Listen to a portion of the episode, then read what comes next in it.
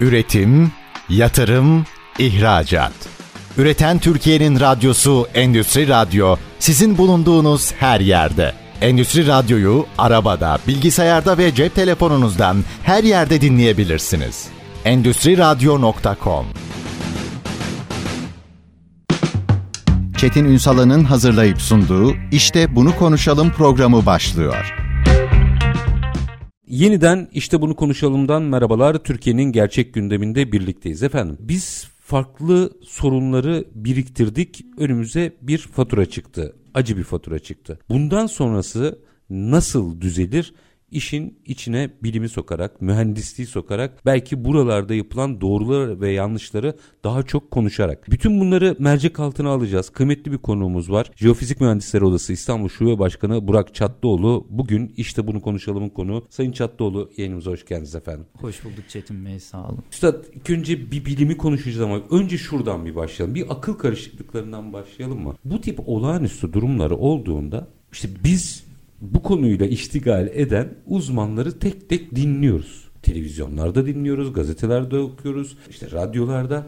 Sanki herkes her şeyin uzmanıymış gibi bir durum ortaya çıkıyor. Biraz ayırabilir misiniz? Özellikle jeofizik mühendisini buradan ayırmak istiyorum. Bence çok kritik bir meslek çünkü. Gerçekten kim nedir ne yapar bunun bir tanımını yapalım ilk önce. Teşekkürler Çetin Bey. Öncelikle e, ülkemizin ve vatandaşlarımızın başı sağ olsun diyorum. Toplumsal olarak güzel de bir dayanışma gösteriyoruz yardımlaşma ihtiyaç listelerinin karşılanması açısından. Şimdi medyada e, birçok e, akademisyen bu konuda görüş belirtiyor deprem ve yapılar üzerine. Şimdi deprem üzerine konuşacak olursak jeofizik mühendisliğinin bir alt bilim dalı var. Ana bilim dalı var. Bunlardan 3 tane ana bilim dalının birisi sismoloji. Sismoloji Türkçe karşılığı olarak deprem bilimi demek. Kandilli Rasathanesi'ndeki uzmanların da birçoğu e, sismoloji uzmanıdır. Yani deprem bilimi uzmanı jeofizik mühendisleridir. Jeofizik mühendisleri depremle ilgili özellikle deprem olmadan önce risk azaltma çalışmaları, zemin çalışmaları, e, deprem olduktan sonra depremin yeri nerede, hangi derinlikte olmuş, kaç kilometre derinde olmuş bunların analizini yapan mühendislerdir. Hem depremin oluş mekanizmasını inceler, fayları inceler hem de e, deprem öncesi yapılara olan etkisi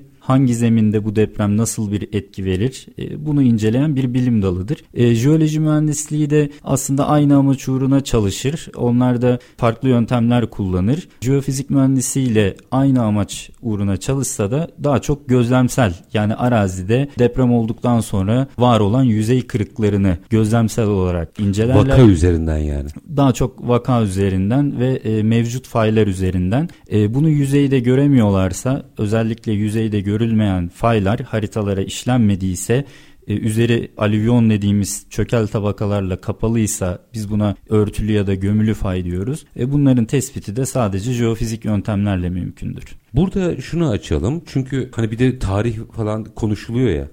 Her şeyi bir yerli yerine oturtalım da ondan sonra açacağım. Çünkü mesela siz de bu e, son yaşanan afetten önce o hareketleri anlatan isimlerden birisiniz. Uyarmışsınız aslında yani onu bilimsel olarak gösteriyorsunuz. Ama sonrasında deprem olduktan sonra nokta atışı gün saat vesaire verilmeye başlandı. Bu bu çok yanlış. Ha, ne olur bunu bir anlatalım bu bilinci bir oluşturalım. Bu çok yanlış çünkü şu anki teknoloji ile şu anki e, bilimsel olanaklar üzerinden depremin tarihini, saatini vermek mümkün değil. Zaten böyle bir durum olsaydı uluslararası yer bilimi camiasında birçok kurum var. Kandilli Rasathanesi'ne benzer. Ki bunu hiçbir kurum. Kandilli Rasathanesi'nden de böyle bir açıklama yok. İşte Amerikan Jeolojik Araştırma Kurumu var USGS. Onlar da çok saygın bir kurum. Böyle bir açıklaması yok. Ancak bazı akademisyenler tabi tarih aralığı ya da yıl vererek böyle istatistiki çalışmalar paylaşıyorlar ama hiçbir zaman işte depremi bildim demek için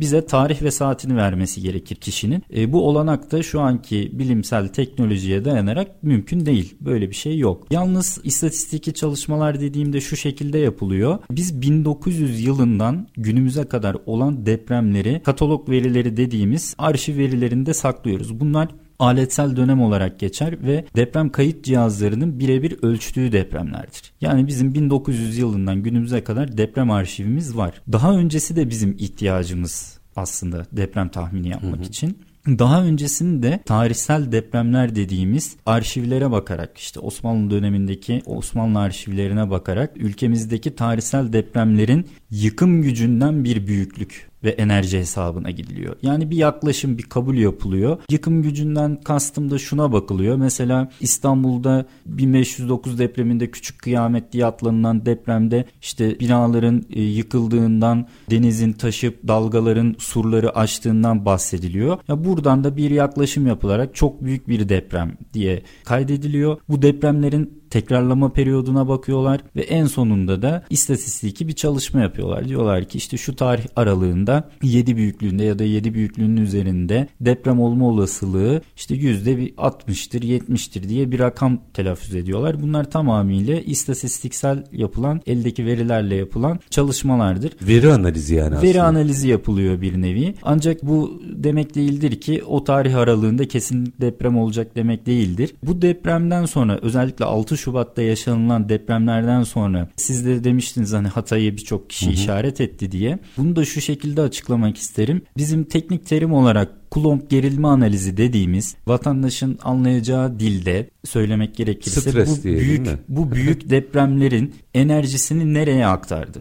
Yani bu büyük depremler enerjisini boşalttığında bu boşalan enerji ne tarafa doğru aktarıldı dediğimizde bu çalışmalarında yine jeofizik mühendisleri yapmakta. Yapılan gerilme analizi sonucuna göre Hatay, Adana ve diğer uçta ise Bingöl görünüyordu. Bunu da biz belirtmiştik. Daha sonrasında Hatay'da bir deprem daha yaşadık 6.4. Bu 6.4'lük deprem artçı depremdir. E, Tabi buradaki gerilmelerin aktarılması, o bölgedeki faylarda enerji birikmesi sonucu oluşan depremlerdir. Jeofizik mühendisleri deprem potansiyeli olan noktaları öngörebilir. Bunları zaten her zaman belirtiyoruz ki zaten Türkiye deprem tehlike haritaları da bu öngörüler üzerine yapılan çalışmalardır. Mevcut fayların değerlendirilmesi, yaratacağı ivmelerin analizi sonucu yapılan çalışmalardır. Bu öngörüler tespit edilmiş bir vaziyette ancak e, şu, dediğim gibi şu anki teknolojiyle şu tarihte şu saatte deprem olacak diyemiyoruz. Kaldı ki e, diyebilecek noktaya geldik diyelim. Ya ben size bir buçuk saat sonra İstanbul'da deprem olacak desem ne yaparsınız? Panik olur panik olur. Herkes İnsanlar evine mi gidecek, şehri mi terk edecek, okulda çocuğu mu var? İnanın tam bir kaos ortamı yaratılır. Bu nedenle bizim daha çok kentlerimizi yaşanabilir hale getirmemiz lazım. Trafik problemimizi çözmemiz lazım. Altyapımıza çok önem vermemiz lazım. Çünkü deprem anında altyapıda çok ciddi hasar görecek. Doğalgaza ve suya ihtiyacımız olacak. Elektriğe ihtiyacımız olacak. Elektrik kesildiğinde aracınıza yakıt bile alamayacaksınız. Çünkü benzin istasyonlarında çalışan pompalar elektrikli pompalar. Manuel pompa her benzin istasyonunda yok. Hele şimdi elektrikli araçlar konuşuluyor mesela. Evet. E kaç yıl sonra olacağını bilmiyoruz ki. Atıyorum 30 sene sonra oldu rastgele atıyorum. Elektrikli araçların hakim olduğu bir il düşünün. Kesinlikle bizim bu öngörüye, vizyona sahip olup yani bu ülkeyi yönetenlerin, yöneticilerin bu öngörüye, vizyona sahip olması için e, bu çalışmaları yapan akademisyenlere, bu bilimi üreten kişilere kulak vermesi gerekir. Kendileri bu işin uzmanı olmayabilir. Ancak uzman olan kişilerden her zaman destek ve görüş almaları gerekir. Bu vizyona sahip olup, bu öngörüye sahip olup dediğiniz gibi e, gelecek yıllarda 10 yıllarda elektrikli araçlar dizel araçların önüne geçebilir ki böyle bir altyapı problemimiz var depremde. Bunun dışında sadece bina bazlı olarak değerlendirmememiz lazım. Binalarımızı depreme dayanıklı hale getirirken ulaşım ağını da gözden geçirmemiz lazım. Karayolları, metrolar, tüneller, depreme dayanıklı tasarımlar yapılması için özellikle jeofizik, inşaat mühendisi, jeoloji mühendisi, şehir plancısı hepsi aynı masaya oturup birlikte hareket edebiliyor olması lazım. Bizim ülke olarak eksikliğimiz biraz bu. Üstad şimdi aslında biraz sonra bu hem yeni kurulacak şehirler hem aslında mevcut şehirlerin dizaynı ile ilgili bir noktayı açacağım. Sizin öngörülerinizi. Çünkü ben sizlere sorulması gerektiğini düşünüyorum. Çünkü riski gören sizsiniz. Ölçebilen sizsiniz. Fakat ölçebilen diyorum. Ara soru şunu soracağım. Kamuoyunda yine doğru bilinen yanlışları düzeltebilmek adına bir şey daha açmak isterim. Depremi bilmişti depremi gördü. Şimdi bütün bunlar bunu niye düzeltmek istiyorum biliyor musunuz?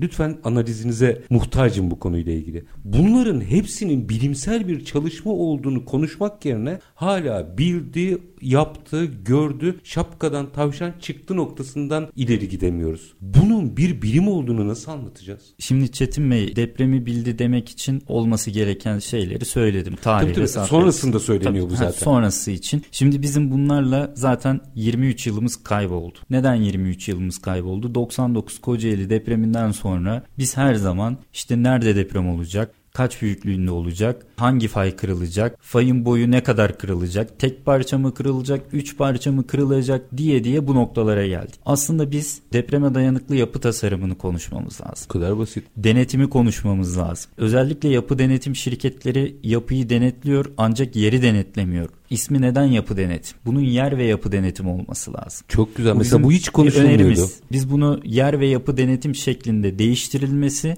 ve yapı denetimin bünyesinde artık yer ve yapı denetim şirketi olduğu için yer bilimcilerin de bünyesinde barındırarak zemin etüdünden itibaren denetlenmesini yani temelden gerektiğini. değil temelden, temelin altından. Tabii ki. Zemin etüt çalışmaları başladığında denetlenmeye başlaması lazım. Siz zemin etüt çalışmasını denetlemiyorsunuz ama betonu demiri denetliyorsunuz. İşte problem buradan kaynaklanıyor çünkü o zemine uygun yapı inşa edilmemiş oluyor. Depremlerde de zaten yeni yapıların yıkılmasının sebepleri de Maraş'ta gördük bir tane bina yan yatmış. Binada çatlak yok. Ama temelden zemin ayrılmış. Orada zeminin etüt edilmemesi problemi mi o mesela? Belki etüdü vardır ama denetimi yoktur.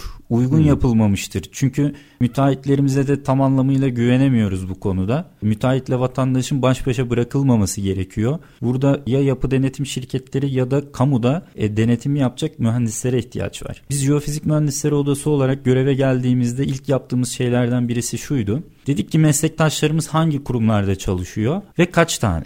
Çok güzel. Bunu araştırdık ve hayretlere düştük. Çetin Bey inanır mısınız? Karayolları Genel Müdürlüğü'nün çalışma dağılımına baktığımızda sonuçta jeofizik mühendisleri deprem mühendisleridir, sismoloji uzmanlarıdır. Depreme dayanıklı yapı tasarımı yapması için inşaat mühendislerine gerekli zemin parametrelerini verir. Türkiye'de 18 tane bölge müdürlüğü var karayollarında Karayolları Genel Müdürlüğü'nün 18 bölge müdürlüğünün 12'sinde jeofizik mühendisi yok. Bu yolları müteahhitler yapıyor ama karayolları adına denetleyecek jeofizik mühendisi yok. Yani aslında bugün özellikle sizle konuşmak istememin nedeni buydu. Sonraki kurguyu oluştururken ana aktörlerden biri jeofizik mühendisi ve bizim en az konuştuğumuz meslek dallarından biri. Bunu birazcık daha detaylandırmak istiyorum. Minik bir araya gideceğim. Yarım kalsın istemiyorum. Ama belki sorunu nerede çözebiliriz noktasında biz jeofizik mühendislerine bir dönüp nasıl yapalım diyerek işe başlamamız gerekiyor galiba. Bunu açacağım. Minik bir araya gidelim. Aranın ardından Jeofizik Mühendisleri Odası İstanbul Şube Başkanı Burak Çatlıoğlu ile sohbetimiz devam edecek. Meseleye başka bir boyutu, fazla konuşulmayan bir boyutuyla mercek tutmaya çalışıyoruz. Kısa bir ara. Aranın ardından işte bunu konuşalım diyeceğiz. Lütfen bizden ayrılmayın. Üretim, yatırım, ihracat. Üreten Türkiye'nin radyosu Endüstri Radyo sizin bulunduğunuz her yerde. Endüstri Radyo'yu arabada, bilgisayarda ve cep telefonunuzdan her yerde dinleyebilirsiniz. Endüstri Radyo.com Kısa bir aranın ardından işte bunu konuşalım devam ediyor. Konuğumuz Jeofizik Mühendisleri Odası İstanbul Şube Başkanı Burak Çatlıoğlu. Çözümü konuşuyoruz. Tespitlerle çözümü konuşuyoruz. Bir kere meslekleri bir yerli yerine oturttuk. Bir nokta daha kaldı. Onu da açmanızı rica edeceğim. Mesela ben bir vatandaş gözüyle televizyonları açtığımda şu konuda canım sıkılıyor. Farklı görüşler olabilir. Zaten bilimin güzelliği bu. X bir uzmanla Y bir uzman farklı görüşte olabilir ama niye bizim gözümüzün önünde tartışılıyor bunlar? Demin dediniz ya aslında bir şehir plancının, jeofizik mühendisinin vesaire bunların bir ekip olması lazım. Evet. Kendi aralarında tartışsalar, bilimsel olarak bir konsensus oluştursalar da mesela bize vatandaşa ona göre net bir sonuçla çıksalar çok daha anlamlı olmayacak mı? Bu kakofoniyi nasıl engelleyeceğiz? Kesinlikle öyle. Zaten bu tür tartışmaların akademisyenlerin e, medya üzerinden kanallarda değil de yani bilimsel toplantılarda, sempozyumlarda, Çalıştay kongrelerde, çalıştaylarda lazım. yapıyor olması lazım. Yani bu yöntem bakımından da yanlış. E, siz bir çalışmanız vardır. Bunu sunarsınız o bilimsel toplantıda. Orada mutabık kalırsınız. Sonra topluma bilgi vermek için çıkıp kanalda konuşursunuz. O da temsilci olur ya Tabii. da temsilciler olur. Kesinlikle. Yani burada burada işte biz şeyi de görmüş oluyoruz aslında bir nevi. E, bilim insanlarının da kendi aralarında bazı noktalarda anlaşamadıklarını görüyoruz. Ancak bilim insanları bazı noktalarda anlaşamasa da e, şartname tektir kanun tektir. Ki biz Türkiye Bina Deprem Yönetmeliğini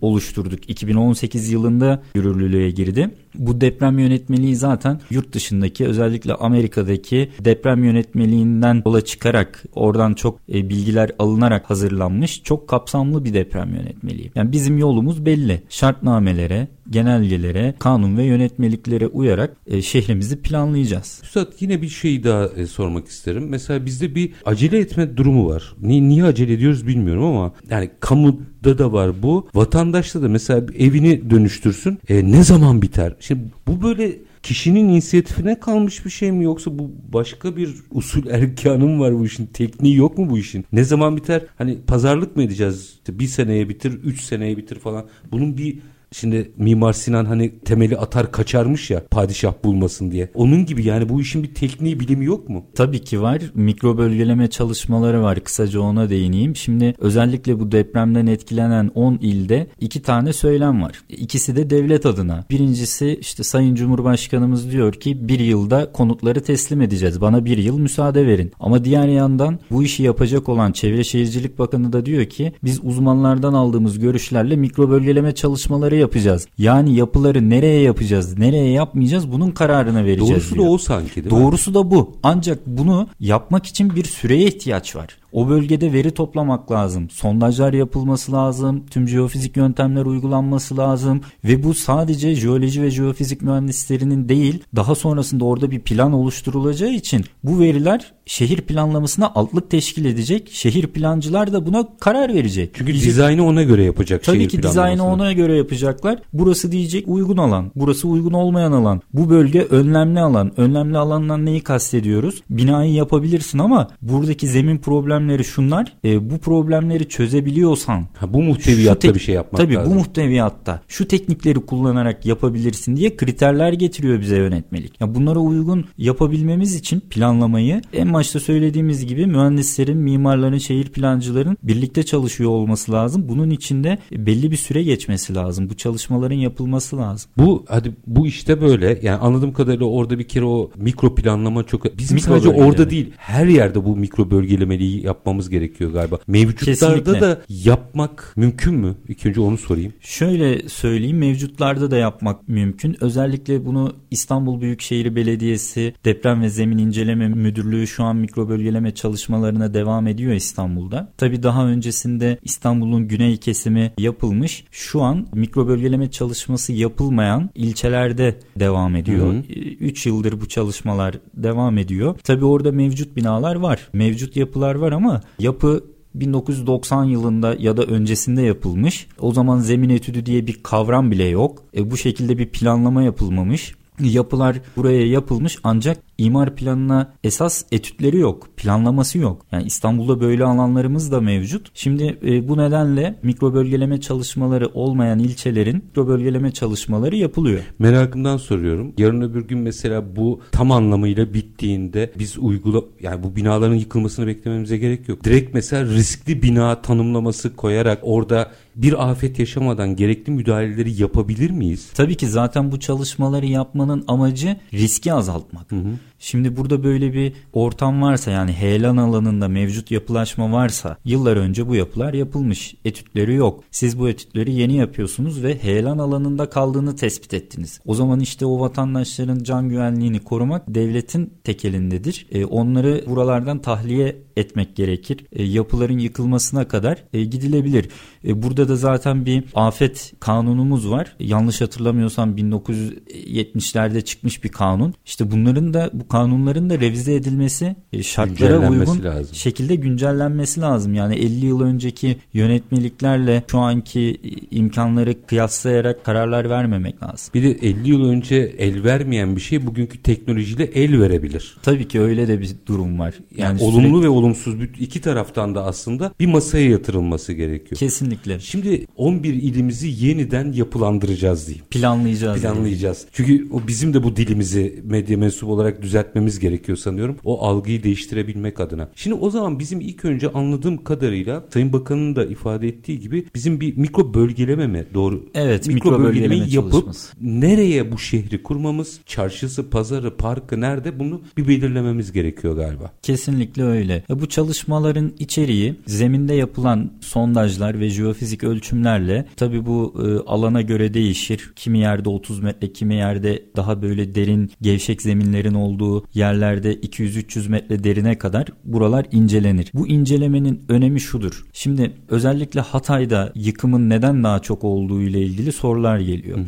Burada Hatay Havalimanı'nın da bulunduğu yer eskiden Amik Gölü. Yani burası göl. Daha sonra göl insanlar tarafından kurutularak ovaya e, buraya dönüşüyor. ovaya dönüştürülüyor. Şimdi burada eskiden göl olduğu için gevşek malzemeler çok, derin alüvyonlar çok. Buraya yaptığınız havalimanında ve buraya yaptığınız bu ovaya yaptığınız binalarda deprem dalgası deprem olduğunda kayada çok hızlı geçer ve e, bizim genliği dediğimiz yani şiddeti hissedilebilirliği azdır. Kayada yaşayan bir insan, kayanın üzerinde yaşayan bir insan bu depremi az hisseder. Ancak böyle derin alüvyonların gevşek zeminlerin ve yeraltı suyunun olduğu zeminlerde deprem dalgası geldiğinde orada hem hızı yavaşladığı için uzun süre depremi hissedersiniz hem de genliğin yükseldiği için daha şiddetli hissedersiniz. Yani 5 büyüklüğündeki bir depremi kayanın üzerindeki insan hani şiddet olarak belki 5 gibi hissedecek. Yıkıcılığı olmayacak. Evet çünkü. ama böyle bir ortamda yaşayan vatandaşlarımız bu 5 büyüklüğündeki depremi sanki böyle 6-7 büyüklüğündeki bir depremmiş gibi hissedecek. Bunun sebebi de bizim zemin büyütmesi dediğimiz bu zeminin deprem dalgalarını büyütme etkisidir. Yani anladığım kadarıyla bir kere hani çok teknik olmadan bir yorum sizin söylediklerinizden anladığım kadarıyla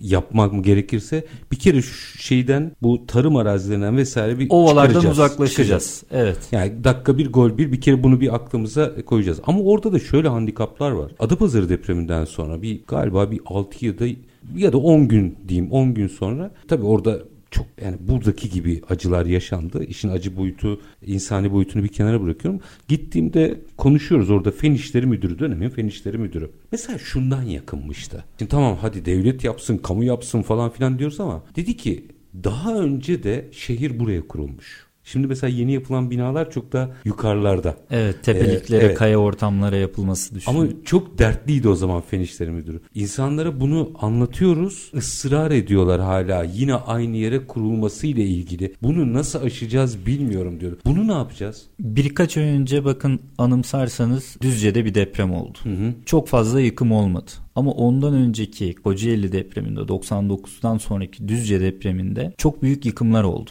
Düzce bu acıyı yaşadı bu yıkımları gördü. Ders aldı. Ders aldı ve şehri kuzey kısma kayalık bir ortama daha güvenli yerleşim planları yapıldıktan sonra buralara taşıdılar. Ve sonrasında meydana gelen depremlerden çok daha az etkilenmeye başladılar. Şimdi bu değişikliği biz yapmazsak özellikle yerel yöneticiler yani belediye başkanları kararı verip katı kurallarla uygulamazlarsa bu şehri ovalardan tepeliklere taşımazsak doğa bunu zaten kendiliğinden gerçekleştirecek. Buradayım diyor. Buradayım diyor. Yani biz ovaları, gölleri kurutup üzerine inşaat yapmak, ovaların üzerine inşaat yapmak doğayla mücadeledir ve e, tarihsel kayıtlara baktığımızda da hiçbir zaman antik dönemlere de baktığımızda insanoğlunun doğaya karşı galip geldiği görülmemiştir. Bu arada galiba Türk şey de var. Mesela konuşulmayan bir yan da var. Diyelim ki afet olmadı. Yani böyle bir acı yaşamadık. Mantıklı da değil. Yani tarım yapabileceğiniz alana inşaat yapıyorsunuz aslında. Kesinlikle hem verimli topraklarımızdan vazgeçiyoruz. Tarım alanlarımızdan vazgeçiyoruz. E, bu da bizim gıdaya ulaşmamızı da engelleyen ileriki dönemlerde gıda tehdidi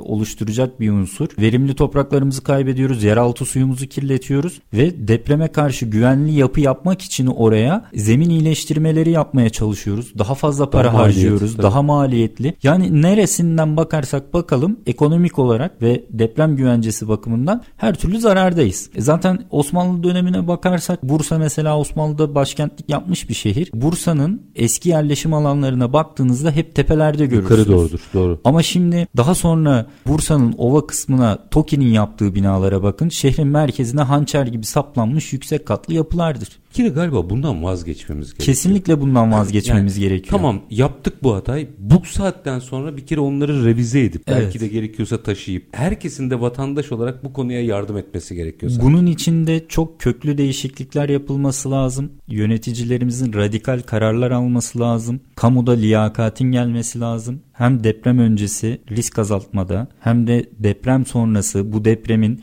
deprem sonuçta bir doğa olayı. Bu doğa olayının afete dönüşmemesi için oldu ki dönüştü. Afeti yönetebilmek için gerekli ve liyakatli insanları o kadrolara yerleştirmek lazım. Peki doğrusunu arıyoruz ya. Bu saatten sonra mesela biz yapacağımız her harekette mesela siz bütün Türkiye'nin röntgenini biliyorsunuz. Altını biliyorsunuz. Evet. Nerede ne yapılır biliyorsunuz. O bahsettiğiniz üçleme onay vermeden çivi çakmasak büyük yol kat etmez miyiz? Şu an aslında kağıt üzerinde Mevzuat olarak mevzuat olarak her şeyimiz var ama denetim eksikliğimiz var. Mesela ne gibi denetim eksikliğimiz var? E şimdi baktığınızda 2002 yılından sonra yapı denetim kanunu çıkmış. Her binanın bir zemin etüt raporu var. Ama orada 20 metre sondaj yapması gereken yerde e, şirket nasıl ki işte müteahhite betondan çaldı, demirden çaldı deniliyorsa e, zemin etüdü yapan şirkette 20 metre sondaj yapması gereken yerde eğer hiçbir denetim mekanizması çalışmıyorsa onu denetleyen birisi yoksa 3-5 metre sondaj yapıp daha sonra makinasını toplayıp gidebiliyor. Ha, bunu mesela kimse bilemez. Bunu kimse bilemez. çünkü. Bunun için de denetlememiz lazım. Denetlemek için de jeofizik mühendislerinin kamuda istihdam edilmesi lazım. Yani özel bir şirket tarafından değil kamu adına bunun denetlenmesi lazım. Biz zaten o yüzden oda olarak gittiğimiz kurumlarda bakın istihdama çok önem verin. Jeofizik mühendisleri bu ülkede deprem zararlarını azaltmak için önemli rol oynuyor. Ancak işsizlik de çok büyük had safhada. Ben size şöyle acı bir örnek vereyim. İki yıl önce Adana'da bir meslektaşımız jeofizik mühendisi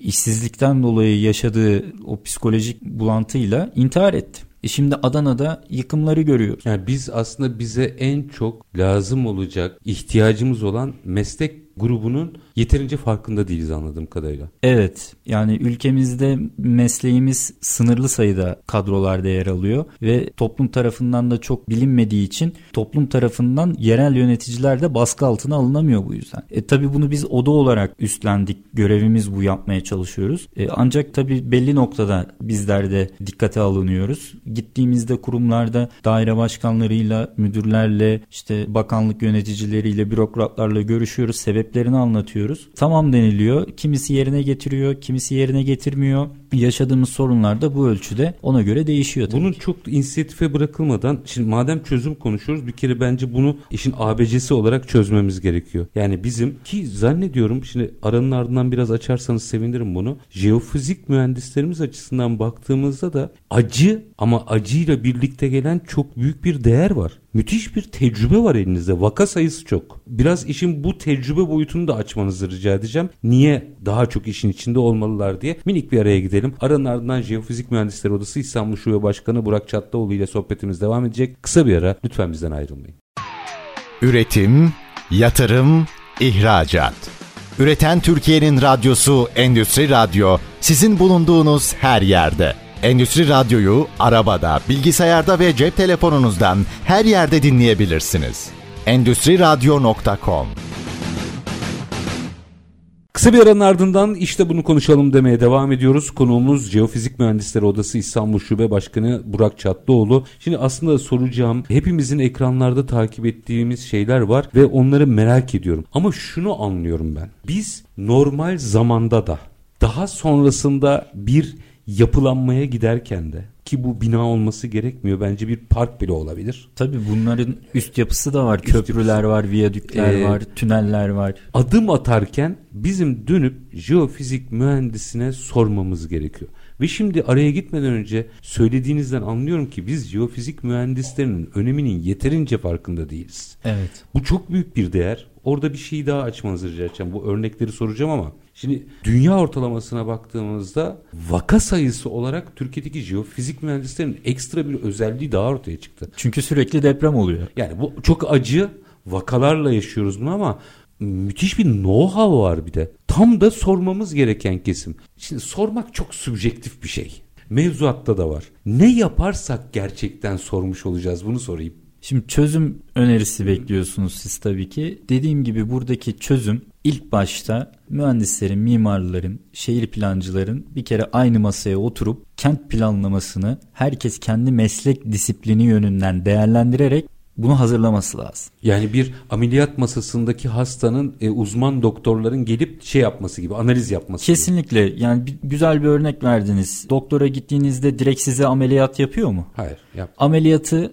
yani o keskiyi sondaj olarak düşünün. Sizin de direkt sondaj yapmamanız lazım. Önce bir röntgen tomografi çekiliyor. İşte bunlar da jeofizik yöntemlerle yerin altının tomografisinin Zemin çekilmesi. Yani. Yerin bir tomografisini çekeceğiz. Ondan sonra o tomografiye göre belli noktalarda işte o zaman ameliyat işine gireceğiz. Sondajlar yapacağız. Oradan numuneler alacağız. İnsan vücudundan alınan kan örnekleri vesaire örnekler gibi. gibi. Sonra biz numuneleri zemin laboratuvarlarına götürüyoruz. Orada deneyler yapıyoruz. Aynı bahsettiğiniz işte kan örneklerinin yine test laboratuvarlarda gibi. test olması gibi. O sonuçlara göre insan için doktor bir reçete yazıyor. İşte mühendisler de bir reçete yazacak. Diyecek ki sizin bulunduğunuz bölgede zemin özellikleri şudur. Bu özelliklere göre şu şu şu önlemleri alarak üst yapıyı yapacaksınız. Aynen doktor ve mühendis örneğini bu şekilde verebiliriz. Birebir oturuyor zaten. Birebir oturuyor. Bu arada iki meslek grubu da mezun olurken yemin eder. Evet. Mühendislerin de yemini vardır. Çoğu insan bilmez. Evet. Tıpkı Hipokrat gibi doktorların siz de aslında yemin edersiniz. Yemin ederek diploma alıyoruz. Evet o yüzden bu sorumluluğu her mühendis arkadaşımın kalbinde, ruhunda hissetmesini önemli rica ediyorum. Müthişsiniz. Aslında çözümün nereden geçtiğini çok net görüyoruz. Galiba bu saatten sonra bunları daha çok konuşmamız gerekiyor. Biraz işi Lotototo hikayesinden çıkarıp gerçekten bilim insanlarına, mühendislere ne yapmamız gerekir diye sormamız gerekiyor. Bu sadece e, işte bir yerel yönetici, kamu yöneticisi falan değil. Bizim insanlar yani vatandaşlar olarak da galiba bir kere bu bilgiye saygı duymamız ve gereğini yapmamız lazım. Ve talep etmemiz lazım. Evet. Yani bunu bilmezsek talep edemeyiz. Özellikle eskiden mesela jeoloji dersleri lisede Milli Eğitim Bakanlığı'nın müfredatında varmış. E şimdi e, yok. Biz Belki ilkokul, koymak lazım. Tabii ilkokul, ortaokul, lise dönemlerine yer bilimleri ya da afet yönetimi gibi dersleri eklememiz lazım ki burada çekirdekten yetiştirmemiz lazım. İnsanlar gençlik çağında eğitim alırken çocukluk çağında bir afet anında yani sadece depremde değil heyelan anında, yangın sel, anında, yangın, işte şey sel, tsunami ya bu tip durumlarda hem nasıl davranacağını bilmesi lazım, hem arkadaşına, yakın çevresine e, nasıl yardımcı olacağını bilmesi lazım, panik yapmaması lazım. Tsunami dediniz orada aklıma geldi. Hadi vakalardan da. Bizde bir de e, bir tsunami efsanesi var. Evet. Efsane diyorum çünkü gerçek de olabilir, olmayabilir de bunu hiçbirimiz bilmiyoruz ama her seferinde bir tsunami sohbeti açılıyor. Evet. Şimdi birkaç şey soracağım bununla ilgili. Birincisi gerçekten tsunami ne zaman olur? Yani bizim röntgenimizi siz biliyorsunuz. Burada böyle bir olasılık var mı yok mu? Önlemi nedir? Onu da eklerseniz sevinirim. İkincisi bir de bu son yaşadığımız acıda merak ettiğim şeyler var. Mesela İskenderun'da sular yükseldi. Hemen bizim şehir efsanesi öyle belki de doğru bilmiyorum. Size soracağım. Devreye girdi. Tsunami oldu dendi. Öyle mi değil mi? Mesela o neydi? Sonra güzel Tabii ki vatandaşlarımızı belli lokasyonlarda bulundurduk. Şeyleri bu dereleri falan filan kenarlarına e, mesela çadır kentte eğer bizim evet. bir tsunami riskimiz, riskimiz varsa, varsa onu niye yapıyor? Bu işin doğrusu ne? Hani şehir efsanelerini bir kenara bırakayım ama hep konuşulan bir şey bu. Şimdi öncelikle şuradan başlayayım. Ülkemizde tsunami olur mu? Hani buradan başlayayım çünkü hani efsane mi, gerçek mi, yaşandı mı? Aslında çok yakın bir zamanda yaşandı. Tarihsel kayıtlara baktığımızda da tsunami izlerini görüyoruz. Özellikle e, Marmara'da ve Karadeniz'de görüyoruz. Yaşandı dediğim olay da şudur. 2020 yılında 30 Ekim 2020 yılında Sisam Adası depremi olduğunda İzmir Bayraklı'yı vurdu biliyorsunuz. Hı hı. Binalar yıkılmıştı. Sığacık'ta tsunami gerçekleşti. O tsunami miydi? O tsunami'ydi. ODTÜ'den İTÜ'den, Boğaziçi Üniversitesi'nden, İstanbul Büyükşehir Belediyesi'nden bir ekip özellikle gidip Sığacık Körfezi'ndeki olayı incelediler, raporladılar. Hatta bilimsel toplantılarda bunu sundular. Bu bir tsunami'ydi ve şöyle bir bilgi vereyim size. Daha önce kayıtlarımızda böyle bir şey yok. Cumhuriyet tarihinde ilk defa ölüm biliyorsunuz ölüm olduğunda şimdi oradaki Hatay'daki Maraş'taki vatandaşlarımız da işte 40 bin sayılarına ulaştı. Hepsinden Allah rahmet, rahmet eylesin, eylesin diyorum. Mesela bu insanlar ölüm kaydı olarak işte deprem nedeniyle öldü diye ölüm raporunda bu şekilde yazıyor. Cumhuriyet tarihimizde ilk defa tsunami nedeniyle öldü diye Sığacık'taki olayda gerçekleşen kayda tsunami'de yani. kayda geçti. 74 yaşında bir engelli teyzemiz e, yaşadığı evde engelli olduğu için de çıkamadığı için gelen o deniz seviyesinin yükselmesi ve suyun etkisiyle maalesef hayatını kaybetti ve bu Cumhuriyet tarihinde ilk defa kayıtlarımıza tsunami sebebiyle öldü diye kayıtlara geçti. O zaman bir kişi. Orada bir bilgi hatamız var. Mesela biz tsunami deyince hep böyle işte devasa dev... dalgalar bekliyoruz. Şimdi onu mesela deniz yükseldi diye çoğu insan evet. algıladı. Demek ki tsunami tanımına bir kriteri var bunun muhtemelen. Kesinlikle. İlla devasa dalgalar olması gerekmiyor. Tabii şimdi öyle resmediliyor, öyle gösteriliyor ama e, bu uzak doğu ülkelerinde özellikle okyanus okyanus, okyanus olan yerlerde tsunami tabii e, deniz tabanındaki çökmeden kaynaklı meydana geliyor. Okyanustaki çökmelerden dolayı e, bir de kıyıya olan mesafesi uzak olduğu için sürekli dalga yükselerek geliyor ve çok yıkıcı bir şekilde vuruyor. Ama bizim ülkemizde gözlenen tsunami'ler bu şekilde devasa dalgalar şeklinde değil su baskını şeklinde ama bazı yerlerde birkaç metreyi de bulacak şekilde gerçekleşebilir ki örnekleri de daha önce geçti literatüre de geçti Sığacık'taki e, tsunami. Öncesinde İstanbul'da tarihsel kayıtlarda da var. Hmm, evet doğru. Dediğim gibi işte surları aştığı kayıtlara geçmiş gerçekleşen tsunami'nin. Bir de şöyle bir bilgi vereyim. Yani özellikle insanlarımız sel olduğunda suyu görmesine rağmen bazen karşıya geçmeye çalışıyor. E, sizi ayak bileğinize kadar gelen su düşürür. Diz kapağınıza kadar gelen su ise sürükler. Bir daha söyler misiniz? Çok önemli. Bu e, AFAD'ın temel afet eğitimlerinde verdiği bir eğitimdir. Ayak bileğinizde? Ayak bileğinize kadar gelen su sizi dengenizi kaybedip düşürebilir. Diz kapağınıza kadar gelen su ise sizi sürükler. Ayak bileğini denize girerken onu hissederiz mesela. Evet. Doğru. Dengenizi kaybedebilirsiniz. Diz kapağınıza gelen suya kesinlikle girmemeniz lazım. Zaten görmediğiniz suya girmemeniz lazım. Orada bir elektrik kablosu da geçebilir. Kesin. O yüzden sel ve taşkın anında hemen tepeliklere doğru gitmemiz lazım. Böyle taşkın değil de daha çok işte denizden gelen özellikle Üsküdar'da yaşardık eskiden altyapı eksikliğinden ha, evet. kaynaklı çok aşırı yağışlarda deniz suyuyla işte birleşti falan dediğimiz yerlerde de şimdi orada da yani çok dikkatli olmamız lazım. Ben bir vatandaşımızı görmüştüm. E, tahta bir bankın üstüne çıkmıştı. İnsanlar diyordu ya bu sudan bir şey olmaz in in o da gülümseyerek bakıyordu. Aslında doğru olanı yapıyordu. Belki de muhtemelen doğru olanı bilgiye sahipti. Olabilir. Muhtemelen. AFAD bu konuda eğitim konusunda afet eğitim yılı ilan etmişti.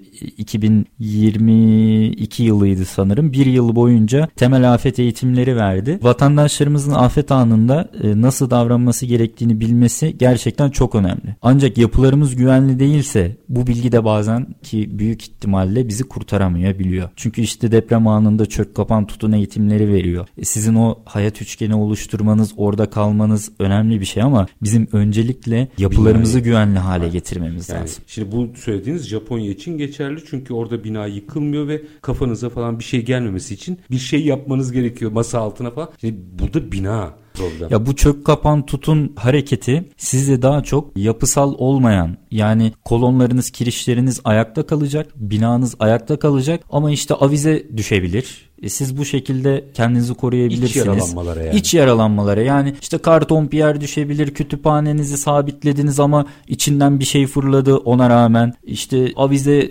düştü. Bu tip evin içerisindeki unsurların sizi yaralamamasına karşı. Allah rahmet e, eylesin. E, Ahmet Mete Işıkkara bunları çok anlatırdı. O evet. öğrendik. 3-4 dakikam var. Şimdi tsunami'nin tanımını yaptınız ya. İskenderun'da yaşanan peki e, ha, e, evet, neydi? Ona da gelelim. Şimdi İskenderun'da yaşanan olay ise deniz tabii ki deniz suyu iç kesimlere kadar ilerledi. Ancak bu olay bir tsunami değildi. Neden değildi derseniz tsunami'nin gerçekleşmesi için deniz tabanında bir çökme gerçekleşmesi lazım. Hmm. Deniz tabanında böyle eğim atımlı bir fay yok. E, zaten depremde deniz tabanında gerçekleşmedi. Şu da olabilir deniz tabanı içerisinde heyelanlı alanlar vardır. Deprem onu tetikler kayar yine tsunami gerçekleşir ama bu da olmadı. Peki olan neydi de deniz suyu içerlere kadar gitti? İstanbul Teknik Üniversitesi'nin uzaktan algılama laboratuvarı İTÜ, ÖRT TRI denilen bir laboratuvar. Burada harita mühendisi ve geo, geomatik mühendisi arkadaşlarımız çalışıyor. Mesela onlar e, geo, onları da hiç konuşmuyoruz bu arada. Evet şimdi burada harita mühendisi arkadaşlarımızın uydu görüntüleri üzerinden yapmış olduğu çok güzel bir çalışma var. Deprem olmadan önceki uydu görüntülerini oradaki GPS verilerini alıyorlar. Deprem olduktan sonraki uydu görüntüleri ve GPS verilerini alıyorlar. Karşılaştırdıklarında tam o tsunami denilen yerde e, zeminde deformasyon yani çökme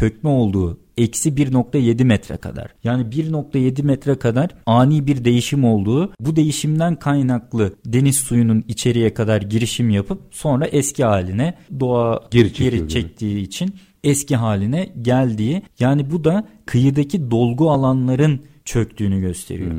Yani aslında Bizim e, dolgu, dolgu alan alanları da de e, ayrıca yani dolgu lazım. alanları bir konuşsak ayrıca bir program yaparız sizle. Yani Gölcük en net örneklerden biriydi yani Evet. maalesef. Merak ediyorum şimdi bir iki dakikam var ama bununla bitireceğim. Çünkü tekrar ben bütün çözümlerin meslek erbabında olduğunu düşünüyorum. Hazırda İstanbul Şube Başkanı buradayken jeofizik mühendisleri neden önemli? Bir iki cümle bize tekrar hatırlatırsanız öyle bitireyim programı. Çok teşekkür ederim Çetin Bey. Bizler yani jeofizik mühendisleri deprem olmadan önce yaptığımız zemin etüt çalışmalarıyla minimum ölçekte bir deprem yaratır ve zeminin tepkisine bakarız. Deprem olmadan önce nasıl tepki veriyor?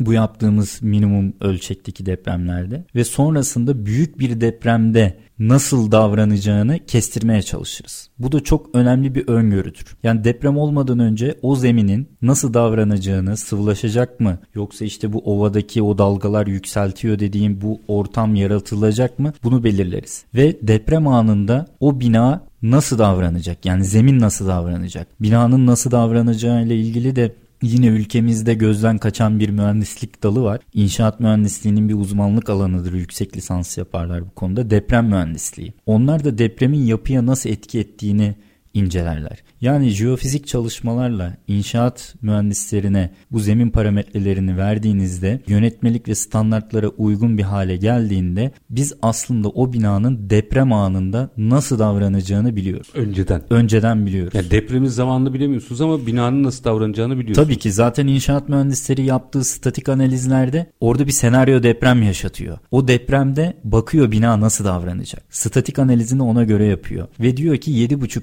büyüklüğündeki bir depremde bu bina ayakta kalacak. Ya da işte daha yüksek büyüklükteki depremlerde bu yapacağınız yapının önemine göre de artıyor. Mesela nükleer santral yapmaya çalışıyoruz şimdi ülke olarak. Tabii ki nükleer santral yaptığımızda biz bunu 7,5 büyüklüğüne göre değil 9 büyüklüğüne göre ayakta kalacak şekilde dizayn etmemiz lazım. Avrasya Tüneli yapıyoruz. Tabii ki ona göre dizayn etmemiz lazım. Ama konut şeklindeki yapılarımızda burada tabii ekonomiyi de göz önünde bulundurarak mühendislik aynı zamanda bir ekonomidir. Doğru. Yani betonu, çimentoyu, demiri oraya tamamını dökmek değildir. Verimli kullanmaktır. Optimum. Optimum, verimli kullanmaktır. Mühendislik budur. Onun dışında zaten herkes betonu, çimentoyu döküp kale gibi bir yer, tek katlı bir yer yapabilir. Ama biz gevşek zemine çok katlı bir yapı yapıp bunu depreme dayanıklı yapmak da elimizde. Bunu anlatmak istiyoruz. Anladığım kadarıyla bu işin çözümü çok belli. Biz bu bahsettiğiniz sizin de içinde olduğunuz yani jeofizik mühendislerin de içinde olduğu bu uzmanlara kendimizi teslim edeceğiz. Bu mühendislere, bu bilim insanlarına, bu meslek erbaplarına kendimizi